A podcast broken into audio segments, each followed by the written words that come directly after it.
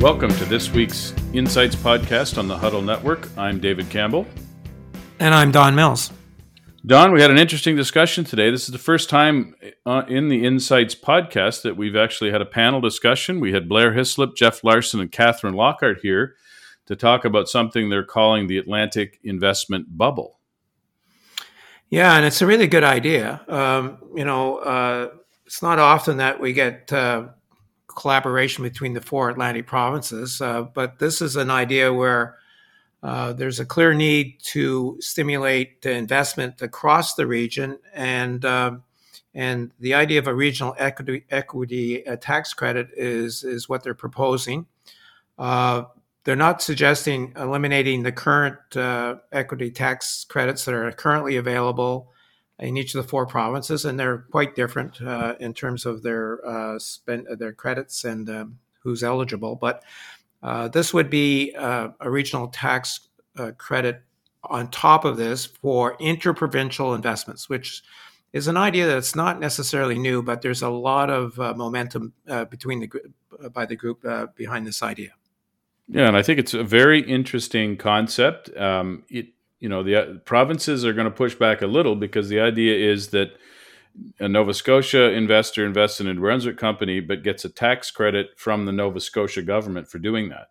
Now, how they propose to do that, the reciprocity and so on, you know, is part of the discussions. But at the end of the day, that's what it boils down to: is that I can invest in another Atlantic provinces and still get the same tax credit as if I was investing in a firm, uh, a startup, or a, or a, a company uh, in my own province. And I think it's exciting, and I think it would be a step forward in terms of regional collaboration. And more importantly, it, it would open up a larger pool of capital because I think this is the problem. They were saying that uh, you know across the country, there's about ten times on a per capita basis the amount of angel investment capital.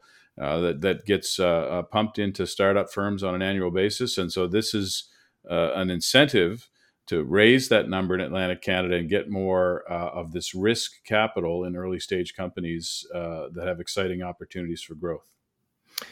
Yeah, and uh, you know, there's very few uh, sort of really good examples of what I would call regional cooperation. Um, uh, the best one, uh, of course, is Atlantic Lottery. That's that's the that's the gold standard of regional cooperation, and it's been around since 1976, I believe it's been good for all four provinces. So there is a there is a precedent for working together for the benefit of all, and uh, and I think that this is a, another uh, good example of of trying to get the provinces to work together.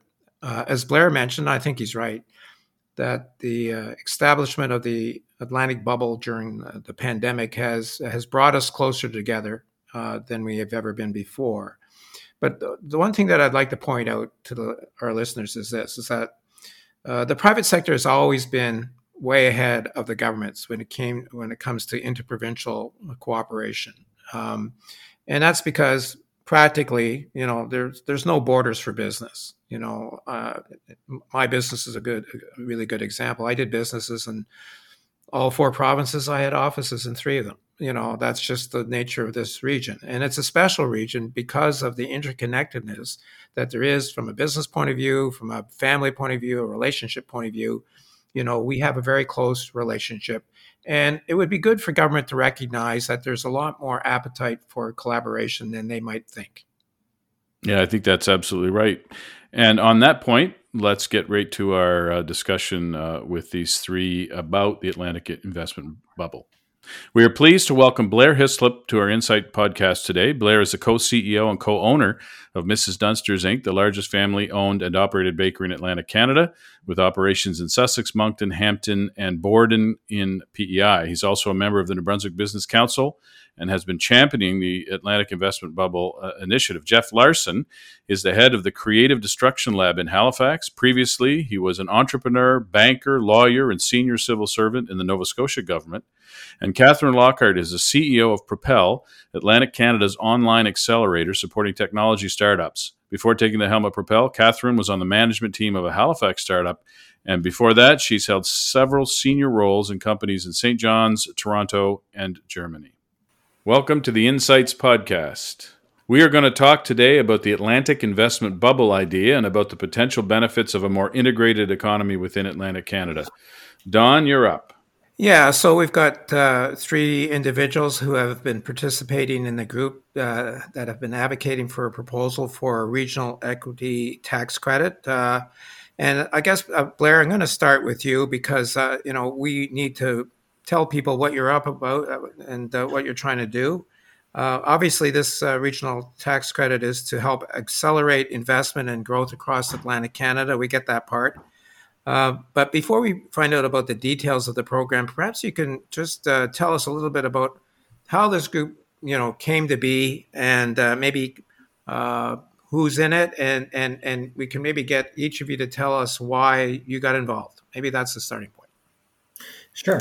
So, you know, Don, the, Atlantic investment bubble uh, idea, or the idea of a, a regional tax credit, has been around for a long, long time, like at least 15 years. And, you know, at different points over the last couple of decades, different groups in different Atlantic provinces have tried to get the provinces to align to a common small business investor tax credit program rather than having one program in each province, you know. What we like to say is at the end of the day, we have the population of the city of Mississauga in Atlantic Canada, right? So to try to attract uh, investment but have those restricted within each province is restrictive and doesn't allow for the free flow of capital, and people have recognized that for a long time. So, what's different this time is that we have a working group that's pan Atlantic um, in, in each province of the people who've been interested uh, over the years and people who are, are newly coming to the table, all working at the same time in the same direction to, to get momentum and move the idea forward. And it seems to be gaining traction on that basis. And I think really one of the key things around it was, you know, when we saw the success of, of the Atlantic bubble uh, in the early days of COVID. And I think that demonstrated to a lot of people that, you know, the impact that we can have as a region if we work together on files where it makes sense to work together. And this is one of them. And, you know, so so to have everybody moving forward at the same time is is, you know, has been a key to the success in, in, terms of the Atlantic investment bubble idea. An idea that I must say, you know, with all of our conversations with all of the government officials and all of the politicians and all of the industry folks that are involved, nobody thinks it's a bad idea. Right. So here we have an idea that everybody is aligned to as a good idea, that everybody thinks we should move forward. And it's still a real challenge to move the file forward. Um, but that demonstrates to us that we're, we're off to a good start. Now, each of you bring a different perspective to the group. Uh, Blair, you you're a manufacturer, um, got a pretty successful uh, business in the bakery sector. Uh, Catherine, you're leading a, a, a startup group, uh, Propel, and um, you know, uh, uh, I guess that uh, one of the things that uh, uh, Jeff, we wanted to bring you in. You, you, you have a couple of roles at uh, Dalhousie. You're involved with the Creative Destruction Lab, which is which is a topic, by the way, that we need to have another podcast on along. Same with Propel, by the way. So each bring a different perspective. But but how did you get involved in this group? Let's start this time with Catherine. Thanks. Good question, Don. It's a really important um, project, and as Blair said, it's it's an old problem that that's had a, a couple of kicks at the can, and now it's really time for us all to cross the finish line. And the reason the Propel voice makes a lot of sense is we are a regional virtual accelerator. We've been virtual since 2018, but but and we're going to serve up to 100 actually we're probably going to exceed helping 100 companies across Atlantic Canada this fiscal year. 100 mm. entrepreneurs trying to make Atlantic Canada their home where they're going to raise capital and hire smart people.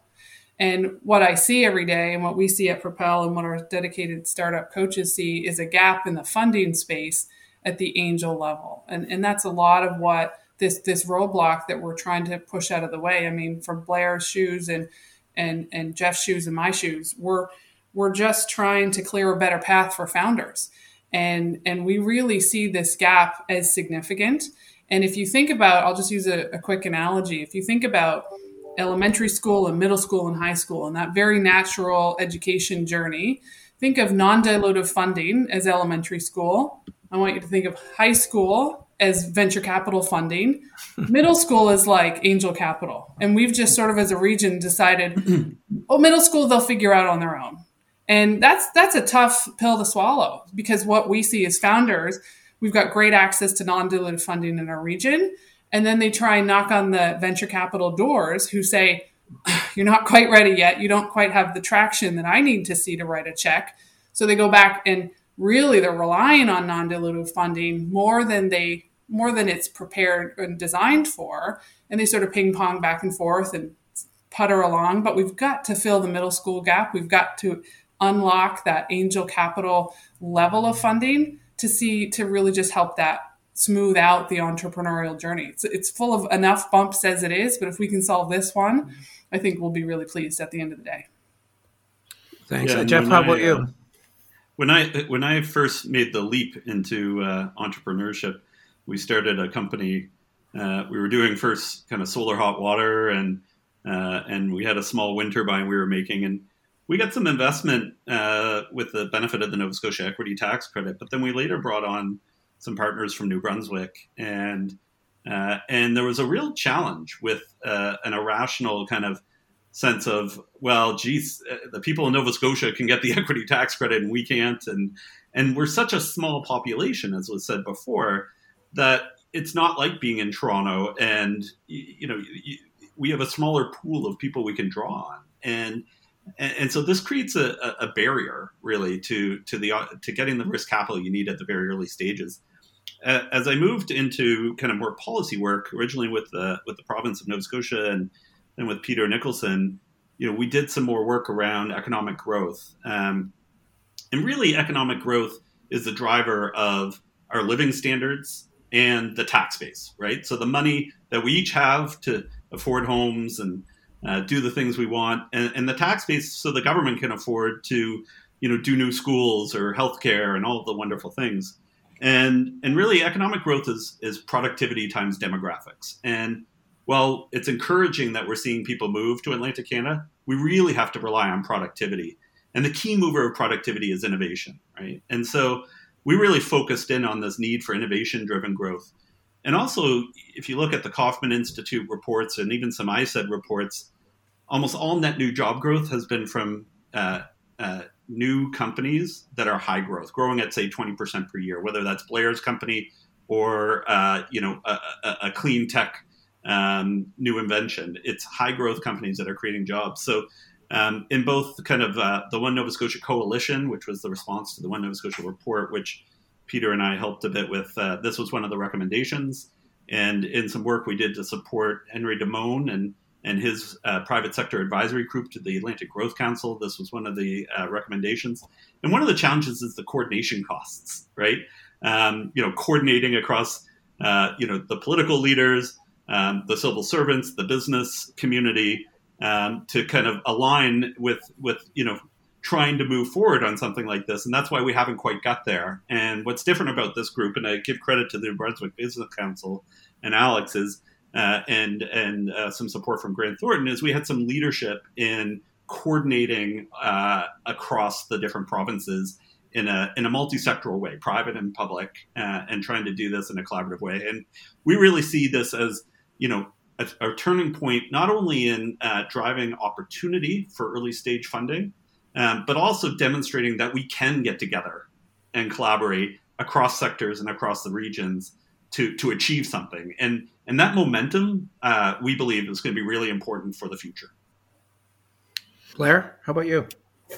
Yeah, so I have two perspectives on this. So one of one of the hats that I wear, um, as you know, Don, is is as the the president of the Order of the Wallace McCain Institute. So that's an alumni group for WMI that represents 500 entrepreneurs across Atlantic Canada that have a billion dollars in sales and 8,000 employees. So, a big group of entrepreneurs um, who are disadvantaged, as Catherine has pointed out, uh, and Jeff, about trying to raise capital at certain stages. And one of the frustrations is we work very collaboratively as regionally. we don't distinguish between New Brunswick companies and Nova Scotia companies and, and Newfoundland companies. And when we go to raise money, we say, look, in New Brunswick, Don, if, if if David invested $100,000 in my company, you'd get a 50% tax break. If you invested 100 grand in my company, you would get nothing because you live in Nova Scotia. and uh, and David happens to live in New Brunswick. And as I said, we have this small population base, so it limits the amount of people in the pool that I can go to to try to attract capital. Now, if you wanted to invest in in Jeff's company, Don, you would get a tax break because you're both in Nova Scotia. Mm-hmm. So that's the way the system works today and uh, and so as we come out of um, trying to figure out ways to grow out of this pandemic and to generate growth, we need capital. We need to be able to access capital, and there's a lot of available capital here um, that's artificially kind of restrictive, and uh, and so that's one of the things. My personal experience is when when my wife Roz and I bought Mrs. Dunster's seven years ago. You know, we took advantage of this program and we attracted some investment we otherwise wouldn't have been able to get it facilitated um, the growth of our company. We just built a brand new 40,000 square foot bakery in Moncton. We've grown from 50 employees to 250 employees in that time.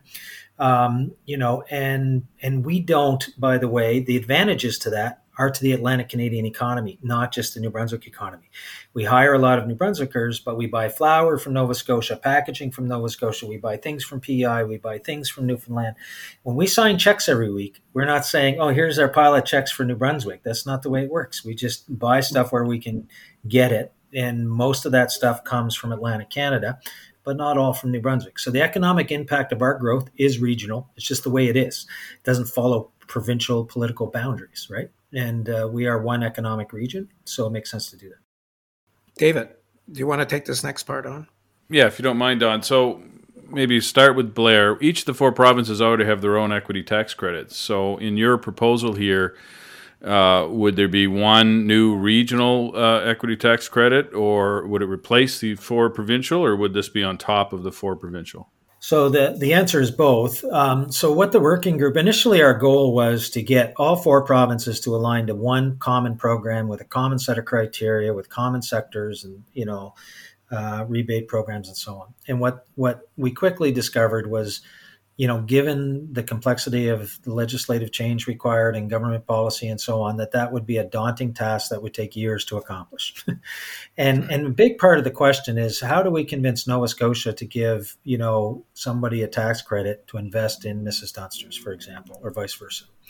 And we believe we can demonstrate that, right? We believe, as I said, when we sign checks, they go you know to companies in Nova Scotia and PEI and, and other places, but we don't have the evidence of that so they what we decided to do is to look at this as a pilot project and to basically create a program that goes on top of the current investor tax credit programs in each province, which are all different and have different criteria and different rebate rates, and to sort of have an overlying uh, program that would fund the interprovincial component of uh, of the, the tax credit. So essentially, this new program would fund the people that are from New Brunswick that are investing in another province and vice versa. And that we would try to get the federal government to support that and provide a backstop essentially to the provinces. And so that's the goal today. And the idea is that over the course of this pilot project, it would be three or four years, we would monitor and measure the metrics of the performance and the results of that. So that come three or four years from now, we can say to the provincial government, here is the economic impact of all of the businesses that grew in New Brunswick in your province and vice versa. So you should, therefore, have an incentive to, you know, allow a tax break to somebody from Nova Scotia investing in Mrs. Dunster's or anybody else because – um, you know your economy grew X amount as a result of those these those collective investments. So the idea of the pilot is you know to have an overlaying program and have a working group that designs that and that working group can continue to design their the alignment underneath of it. So the ultimate goal is one program, the Atlantic Canada Atlantic Investment Bubble, which is just one program for Atlantic Canadians investing in other Atlantic Canadian companies. Yeah, and uh, I, you know, I, I, looked at the criteria that you're proposing. It seems pretty straightforward, and, and in fact, it actually mirrors uh, part of what the provinces are doing in terms of individual tax credits. I believe of, I guess it's 35 percent up to a certain amount, and for corporations, 15 percent. I also noticed that the, the sectors that you're promoting are, are really much broader than some of the provinces are currently doing right now. As an example Nova Scotia has really limited their focus to uh, ocean technology and life sciences recently. That that just came uh, around. I guess Jeff, in the last couple of years, they've really turned their focus around. So it's a bit it's a bit limited. So this would actually uh, that uh, open up the uh, the boundaries a bit. So that would be, uh, I think, good. Uh, tell us a, a, little bit about. What the reaction has been from each of the four Atlantic provinces to your proposal. Who wants to take this one on? Catherine?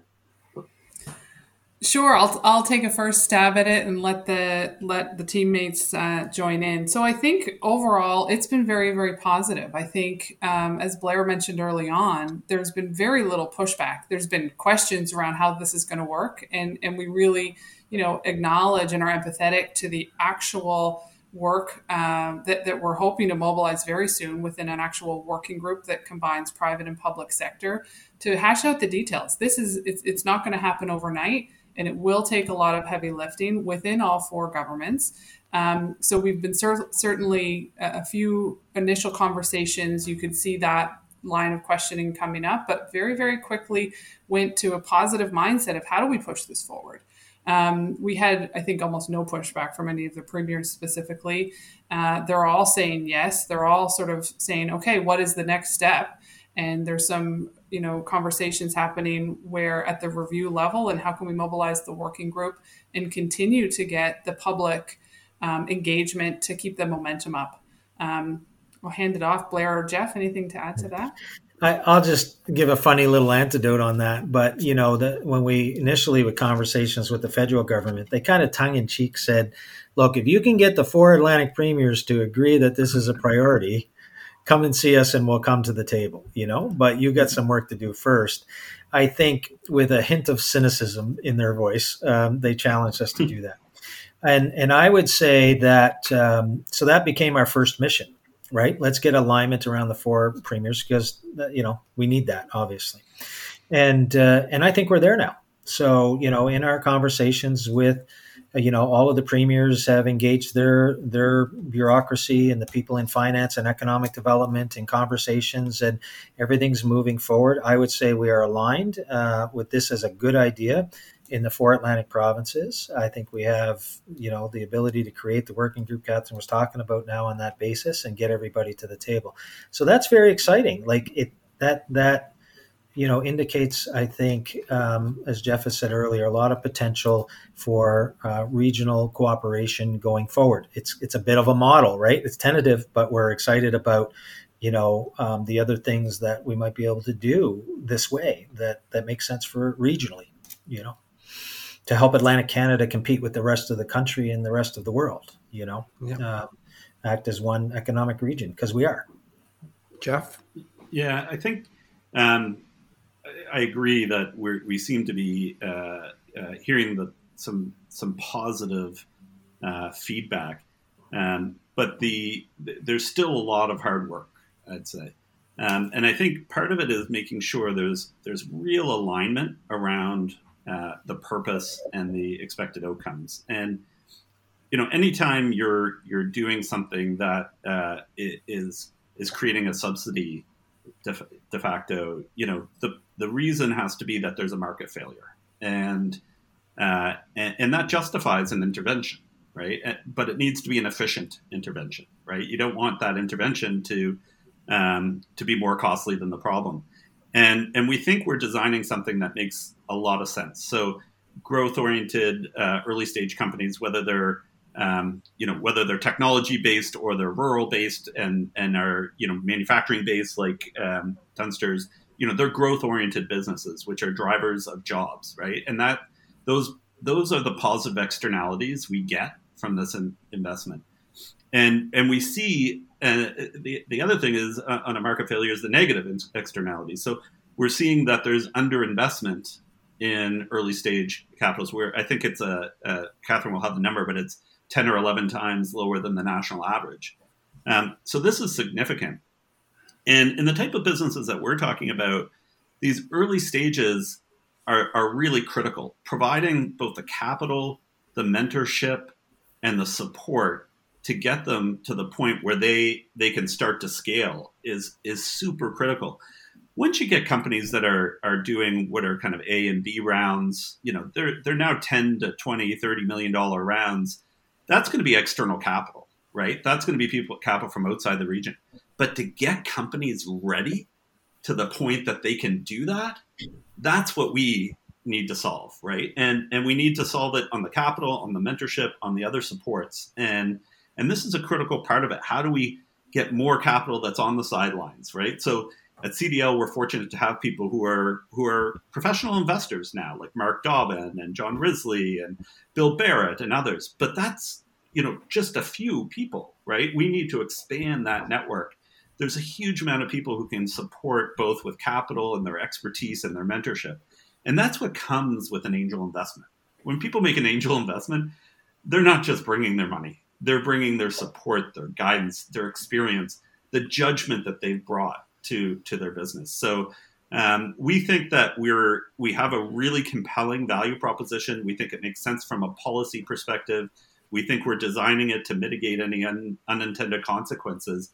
Um, but the reality is, we want to work with. Um, you know, there's a lot that the bureaucracy, like the civil servants, know as well, and they'll be able to say, well, you know, this is an issue we see and and we want to work with them to say okay well let's let's address that because we have a common vision. We don't want those uh, unintended consequences or challenges to be a reason not to do it. We want to we want to collaborate and find the ways to move forward.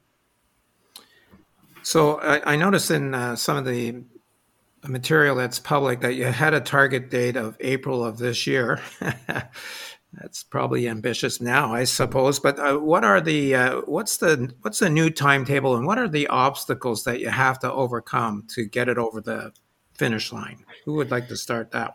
Blair? Well, I'll, I'll start it because I probably have the least amount to say, and we'll let uh, maybe Jeff is more pragmatic and Catherine about this. But so April is is a timeline we haven't let go of yet. I guess we modified maybe the expectation. So the expectation is if we can get a working group together uh, so we've identified in each province industry representatives because this is an industry-led initiative at the end of the day, hmm. and uh, and we're now asking uh, the provincial governments to identify um, you know, government representatives so that we can get a working group together. So that the goal is to have that group in place by April so that uh, that group can make recommendations uh, aligned, you know, be aligned to recommendations that are presented to each of the provincial uh, jurisdictions on on what this might look like. So we got some alignment to do, right? Like which industries qualify, what's the amount, how is it processed, all of these kinds of things. And uh, and so now we want to get that work done by April the sooner we can get this done, the better, because there there is you know so there's a report from the Royal Bank that says that pre-COVID, there's about thirty billion dollars in Canadian savings accounts ready to at any given time ready to come into the Canadian economy, and that that number has swelled to over two hundred and thirty billion dollars during COVID. Mm.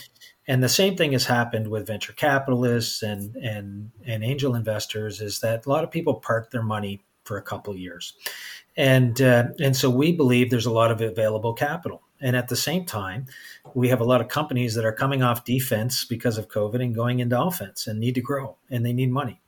And uh, and so you know the sooner we get this done, the better. The quicker we'll be able to access that that money when things open up, and uh, and get to the business of regrowing the Canadian economy you know, Jeff mentioned like the national average is over $30 per capita investment uh, from angel investors in companies in Canada. Atlantic Canada, it's like three bucks. It's terrible. And uh, and so we're at a, a, complete disadvantage as a region in this country, um, and we need to open the, the floodgates of, of capital and, and get Atlantic Canadians back to work and get our companies growing again. The only way to solve the, the fiscal challenges coming out of COVID for these provincial jurisdictions is to grow out of it, right? The only way to recoup the, the money that's been spent and the investments that have been made and all, for all for good reasons and rebuild the healthcare systems and do the th- education and the things we want to do is that we have to grow the tax base and grow the businesses to be able to do that and get people to work. So this is going to be a, a very effective low cost tool to make that happen.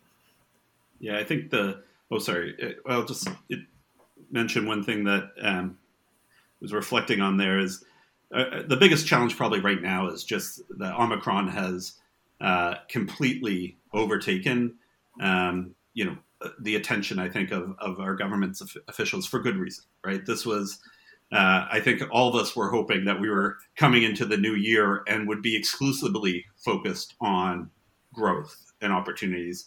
And having worked in government, I, I, I know how hard, you know, both the, the civil servants and, and, the elected officials work uh, in a crisis. And, you know, they are are so focused that um, it getting getting them to the point where they're comfortable starting to work towards um, the future is going to be as big of a challenge as anything. But what I'd say is, I think this provides a, a really important kind of thin edge of the wedge to open that door because um, the best way for us to grow out of this is together. Um, and I mean all four provinces, and I mean the pu- public sector working with private sector businesses. And if this can be part of an impetus and we can have you know some people who can come together and focus some attention on this while we ride through um, this this latest uh, wave i think we'll set some good habits right we'll we'll get into the we'll get used to collaborating and to thinking about growth and being able to hit the ground running uh, uh, going forward so you know that's i think our, our, our invitation and and we really feel strongly that we can leverage the expertise here to get this thing done, demonstrate that progress, and then keep moving. Catherine? I'll just add one comment. Thanks, uh, Don. I, I just had a comment there on the urgency, on the timing, because yes, April feels like an ambitious um, timeline, but I will also point out there's risk to not solving this problem. Yeah. Um, and and both to what Blair and Jeff are saying, we got to grow our way out of this, um, you know, pandemic slump that that we're we've all experienced and we're all fatigued by. But and this this may apply specifically to the tech sector, but the dust has not really settled yet globally on where you can live and work. And what the risk of not supporting founders who currently live here and are trying to make uh, make their journey as, as an entrepreneur. And to me, I look at an entrepreneur as a future economic job creating engine, really, in its in its pure economic form, where they can grow a company, solve a problem, raise capital, hire smart people, in, uh, bring in revenue. Like there's lots of economic um, benefits through the entrepreneurial journey, and the more the successful they become, the stronger the benefits are. But if they can't get through that, you know, make that middle school jump because we haven't solved this problem, what happens is a smart individual, let's just pretend I've got an entrepreneur named Sally. She's been hacking away at her journey for a long time. She can't get properly funded. So she says, I'm going to give up. And you know what? In about 20 seconds, she will get a job that's based in Toronto and she will have a beautiful view of the Bay of Fundy. She will pay less for her house and she will make a lot of money in Toronto or Silicon Valley or Texas or anywhere in the globe right now anybody can work from anywhere and have a beautiful view of any of our oceans from any of our borders. Mm-hmm. And what we'll end up doing is collecting her property taxes, and we've completely lost her brain power. Mm-hmm. So it's a weird version of a new digital brain drain that I'm very concerned about if we've got smart people here and can't support their entrepreneurial journey. Conversely, if Sally's successful, mm-hmm. then that same dynamic of her being able to attract top talent to a growing, exciting new company in this part of the world, um, the time has never been better. You know, we've hired at least five people in the last 12 months that have moved to Atlantic Canada without any connection to the region, who are really talented and experienced people that want to be part of a company that's doing interesting things and growing and, and changing, you know, their industry. So, um, you know, and there's a lot of talk around startups and so on, but this isn't just about startups. This is, as I said, Mrs. Dunster's a 50 year old company, right? And, but it's, it's got a new set, set of energy. So same, same rules apply in terms of attracting people here. Boy, can we, everybody wants to work for an interesting company that's doing interesting things. If we can create a bunch of those, and then we can also attract people. So I think one of the interesting questions that comes out of this, the three dollars versus thirty dollars, is is there just a lack of that kind of risk capital in this region, regardless of what kind of incentive programs are in place? And, and why shouldn't this be more of a national focus? Did you give any thought to trying to get the federal government to look at some sort of national uh, small business investor tax credit focused on specific sectors? Uh, where you could then access angel investment from the rest of the country? or is this really something angel investment that's fundamentally local or fundamentally regional in scope? Uh, who wants to start with that one? Uh, so I can start. Uh, so uh, Senator Colin Deacon, I think, is uh, is focused on trying to create a national uh, equity tax credit, and, and, I and I'd applaud him for doing that. And I think it's it would be a, a, a, really interesting thing to do. Um, I think we kind of feel like, um, you know, coordinating the four of us will be at least a good start, and then we can be a model, perhaps, for uh, for Senator Deacon to bring back to Ottawa uh, uh, to go forward. And, uh, and and it's you know at the end of the day, we definitely want to be attracting investors from outside the region as well. I think we're in a better position to do that once we have supported companies in our region to get to the point where it, they're demonstrably growth oriented, you know, and and and so there's a unique role that I think this tax credit and and all of us can do in supporting those companies to get to that stage. Because um, I think people are probably less likely to come from Vancouver or New York um, to look at companies that are are just very early in their journey, um, uh, where they don't have the same kind of connection.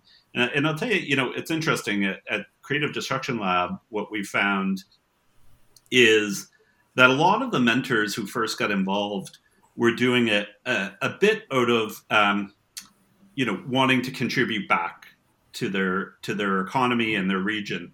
And, and that's fantastic right? That was a prime motivator and i think that will still be a prime motivator.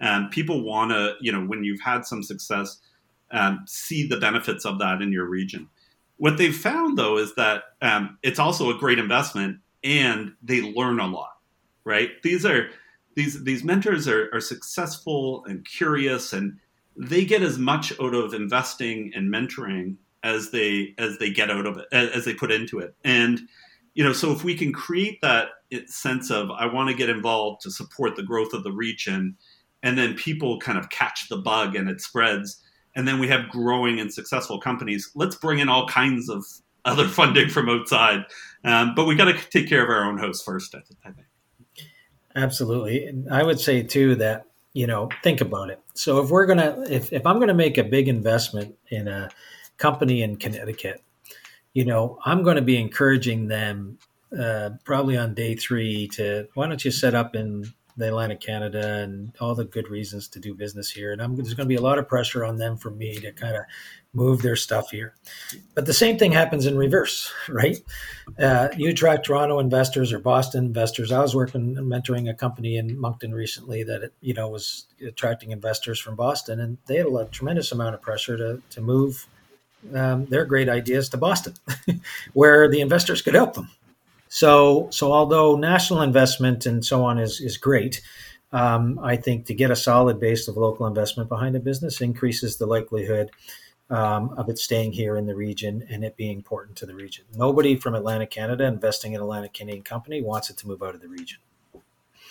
Yeah. And I'll just a final comment there. Um, you know, Jeff and I were on a call just yesterday talking about this. If you imagine our ecosystem like a pyramid, the base of our pyramid in Atlantic Canada is very broad at the bottom. Like we do have a lot of early stage companies, and the more stable we make that pyramid and that the base of the pyramid, the more likely we are to see to see it broaden at the top. So this past year, we've uh, entered unicorn territory for the first time ever. If we want to see consistent uh, companies hitting that level of valuation, billion dollar valuations and we've got to make sure that the base is strong, it remains stable. We don't have any gaps in it, which we currently do, and we're not distracted. Um, and we, we stay focused because we have momentum. There's a, a concept that one of my coaches on our Propel team pointed out. I think it's a new Jim Collins book, and they talk about, he talks about the growth flywheel. And every time you grow something, it takes a while for that wheel to actually get momentum so it's moving and we're moving. We are chugging along. We've had a fantastic 2021, and you can point to a lot of great success stories that have come out of that. But if we get distracted starting brand new things or trying to change who we are or bring in a VC shop that only invests in Series B. Well, that's off. That's not what we're talking about. That will distract from the work we've done and potentially destabilize the foundation that we were really trying to really lock and load around. Um, so I think we've got to nurture that and stay focused on it, and that's where I think we'll see better results. You know, it's an important part of what Catherine just said. Is is you know, people don't understand the long term impact of these unicorns, right? So if you look at Radian6, for example, and you look at um, say, well, who cares if somebody gets rich and gets a billion dollar valuation. If you look at the people that were part of that and the work that they're doing now in the region, like Marcel LeBrun building affordable housing in Fredericton and an innovative new concept that's really a leadership position on that nationally. Um, the work that David Alston's done in terms of you know entrepreneur in residence for the province and getting them more innovative and, and entrepreneurial and and the enterprises he did and the work that Gerry Pond continues to do and investment and other things like there is a spin-off effect of these things as those people that were successful in those unicorns go out and do other things and use their superpowers for good in the community. That's I think underrated uh, in terms of the impact, right? People tend to stop talking after the, the unicorn exits, but there's a huge impact after that that affects um, us regionally that has a very positive effect. That's really exciting. Yeah, uh, Catherine, maybe you can re- refer to some of those successes we've had. I think they're pretty substantial once you hear them and yeah, absolutely. Well, obviously, Verafin has hit a billion dollar valuation. We've had CarbonCure, Metamaterials, IntroHive. Is it Novonix as well? Novonix, um, yeah. Novonix. Novonix yeah. Their four, their market cap is almost, almost four billion dollars. This is a spin out from Jeff Dahn's Tesla Lab, a battery company based out of here. Right. I mean, this is exceptional. You know, all of those companies are billion dollar companies Mm-hmm. Um, and when they raise money, the, the thing that people it's important to understand is almost all of it goes to hire people. right? So, um, you know, when people are raising 10 or 15 million, those are jobs, right? That's the, the money is all used for that. So, um, you know, are we going to have five or six unicorns? You know, can we keep that flywheel going? Right. And we need to, to work together as a region to to to make sure we do.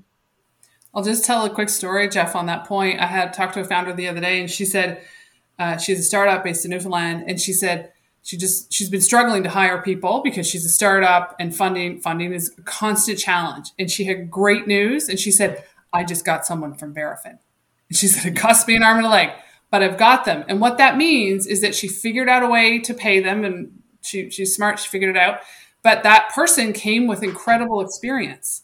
That is really key because what we see with founders um, who rely on non dilutive funding and can't afford to hire experienced, smart individuals is that they hire interns. And I'm not throwing shade on interns because they're important.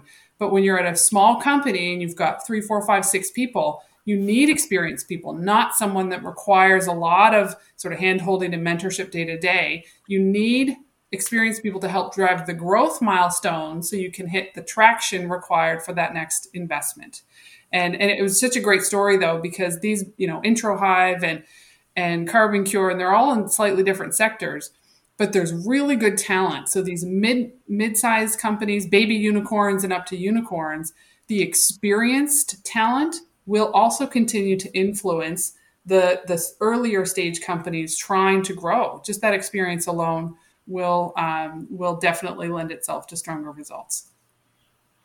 It's interesting, you know. We just uh, not that long ago we had a pretty good conversation with the CEO of uh, Major Drilling, and he made a kind of a similar point. He said one of the challenges of having public uh, publicly traded companies in our region is that we don't have a, a lot of talent to support public traded companies. You need to have you have to you have to develop that pool of resources to be able to uh, support more publicly traded companies. And I hadn't thought about it until he, he mentioned it. Uh, David, uh, we, we, we, thought that was a pretty uh, good insight into the challenges that we face in this region. And Catherine, you just kind of said the same thing in a different way, didn't you? That yeah. we need to need to develop the talent here. Obviously, we're going to have to track a talent from elsewhere, but uh, you can see the difference now. everywhere you look, you can see the difference because this region is now on the map in a way that it has not been before. I don't know if it's COVID. I don't know if people are looking at us differently now than they did before, but we are now being looked at.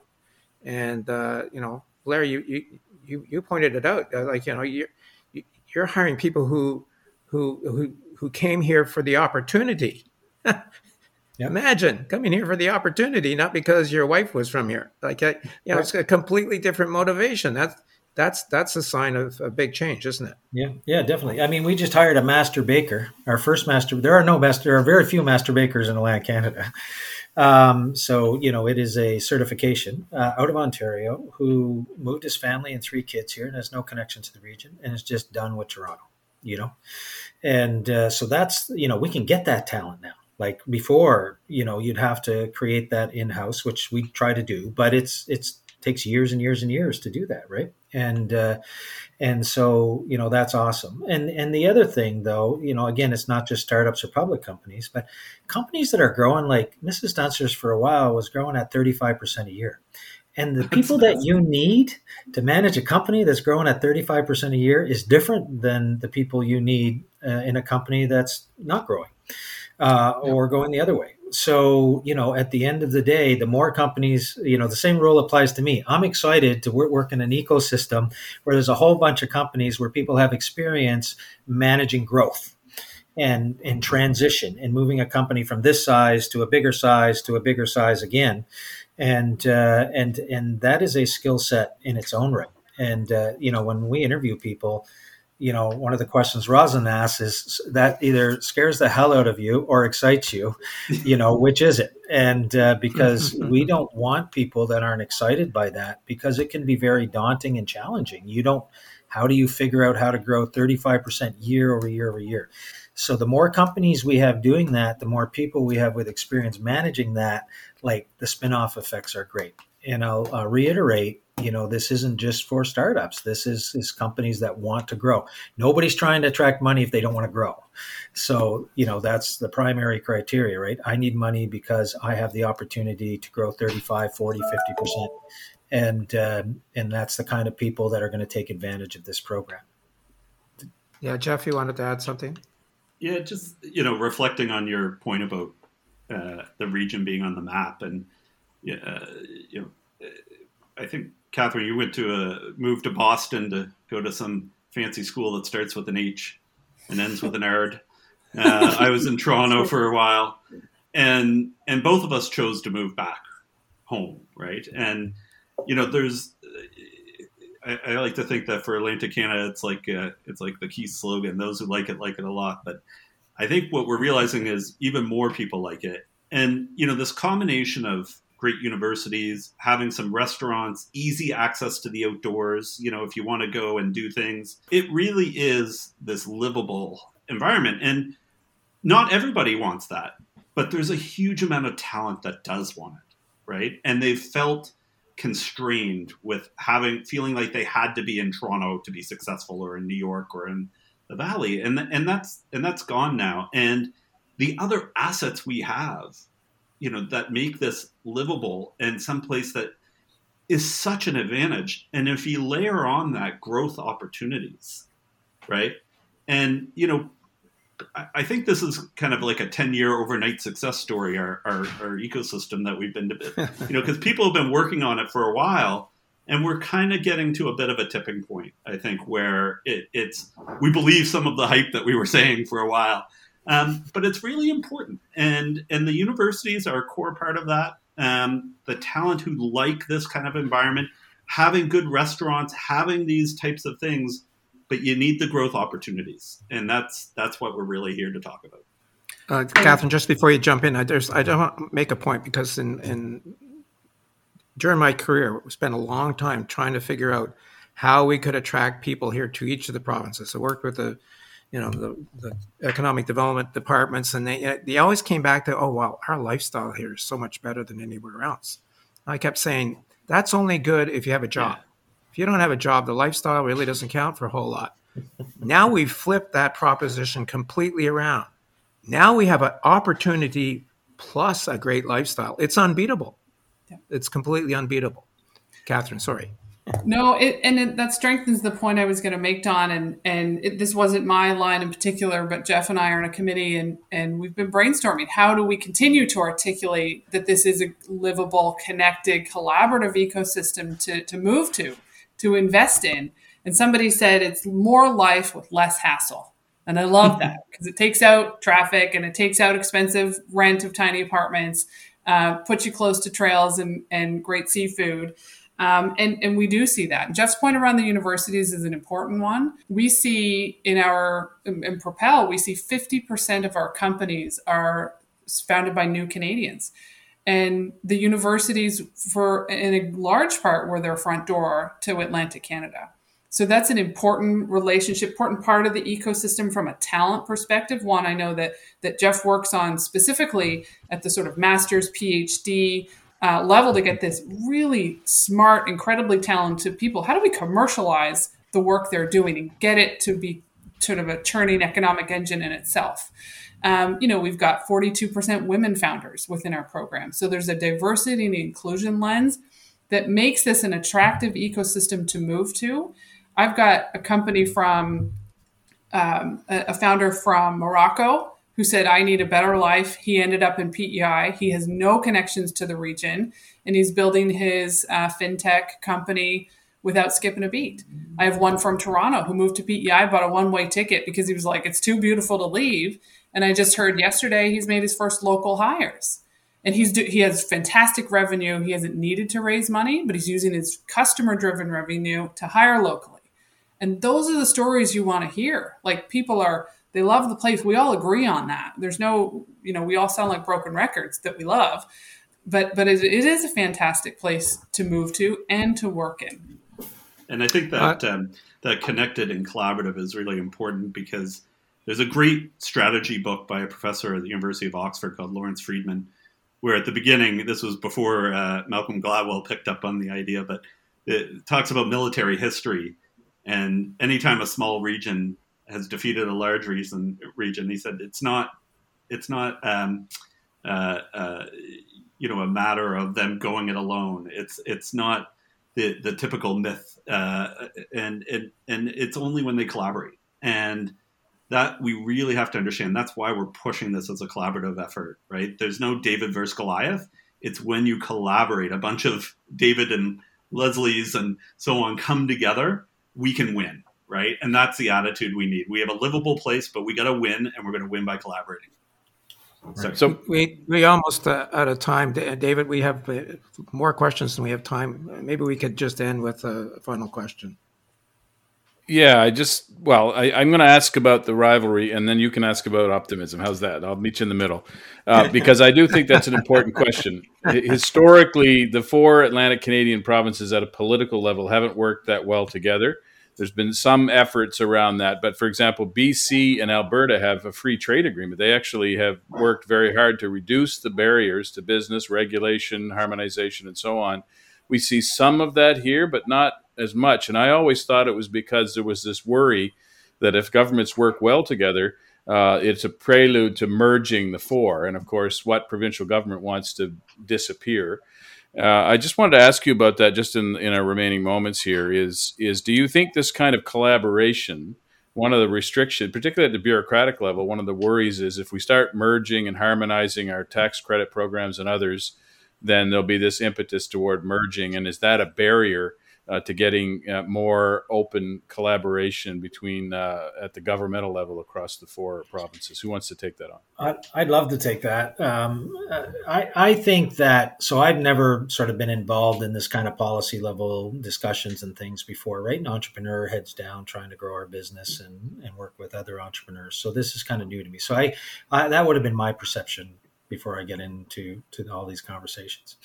I would say that the the problem is that you have to be in a, a it has the, the, initiative or whatever you're trying to do has to be a priority in each province at the same time because everybody's so busy right? And what i've discovered is is that nobody feels threatened by it. Everybody thinks it's a good idea.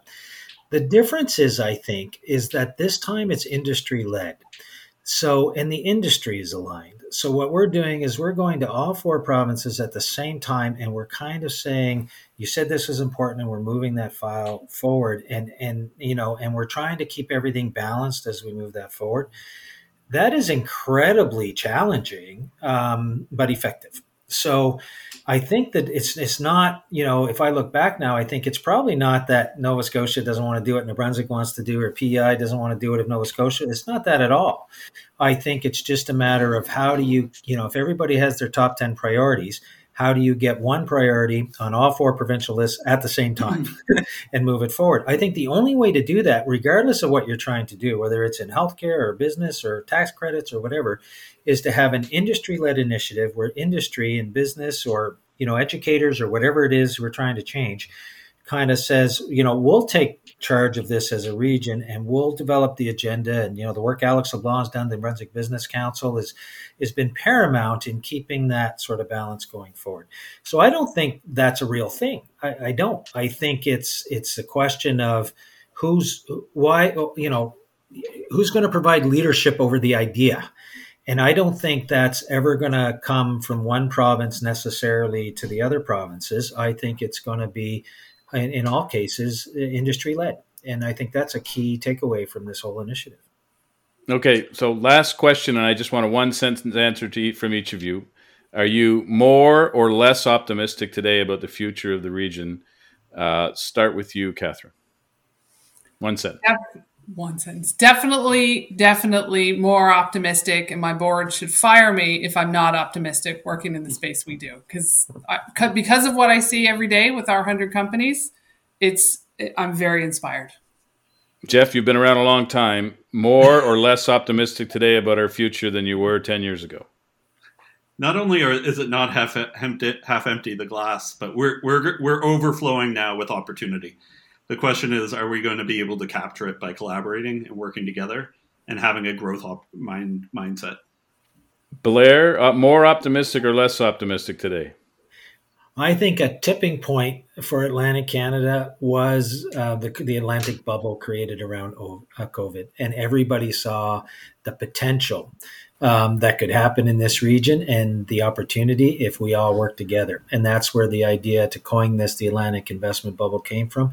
And I think we could apply that to lots of other things. And and so I'm very optimistic uh, on that. I think that showed a lot of people uh, the impact we could have and uh, has fired people up in a lot of different ways. So absolutely. thanks for joining us today on the Insights Podcast. Thanks so much. You've been listening to the latest episode of the Huddle Insights Podcast. Mark Legier helped produce this episode. You can follow the show and listen to past episodes on podcast platforms like Apple and Spotify. And if you've enjoyed listening, please recommend the show to a friend. Don and David will be back again next week.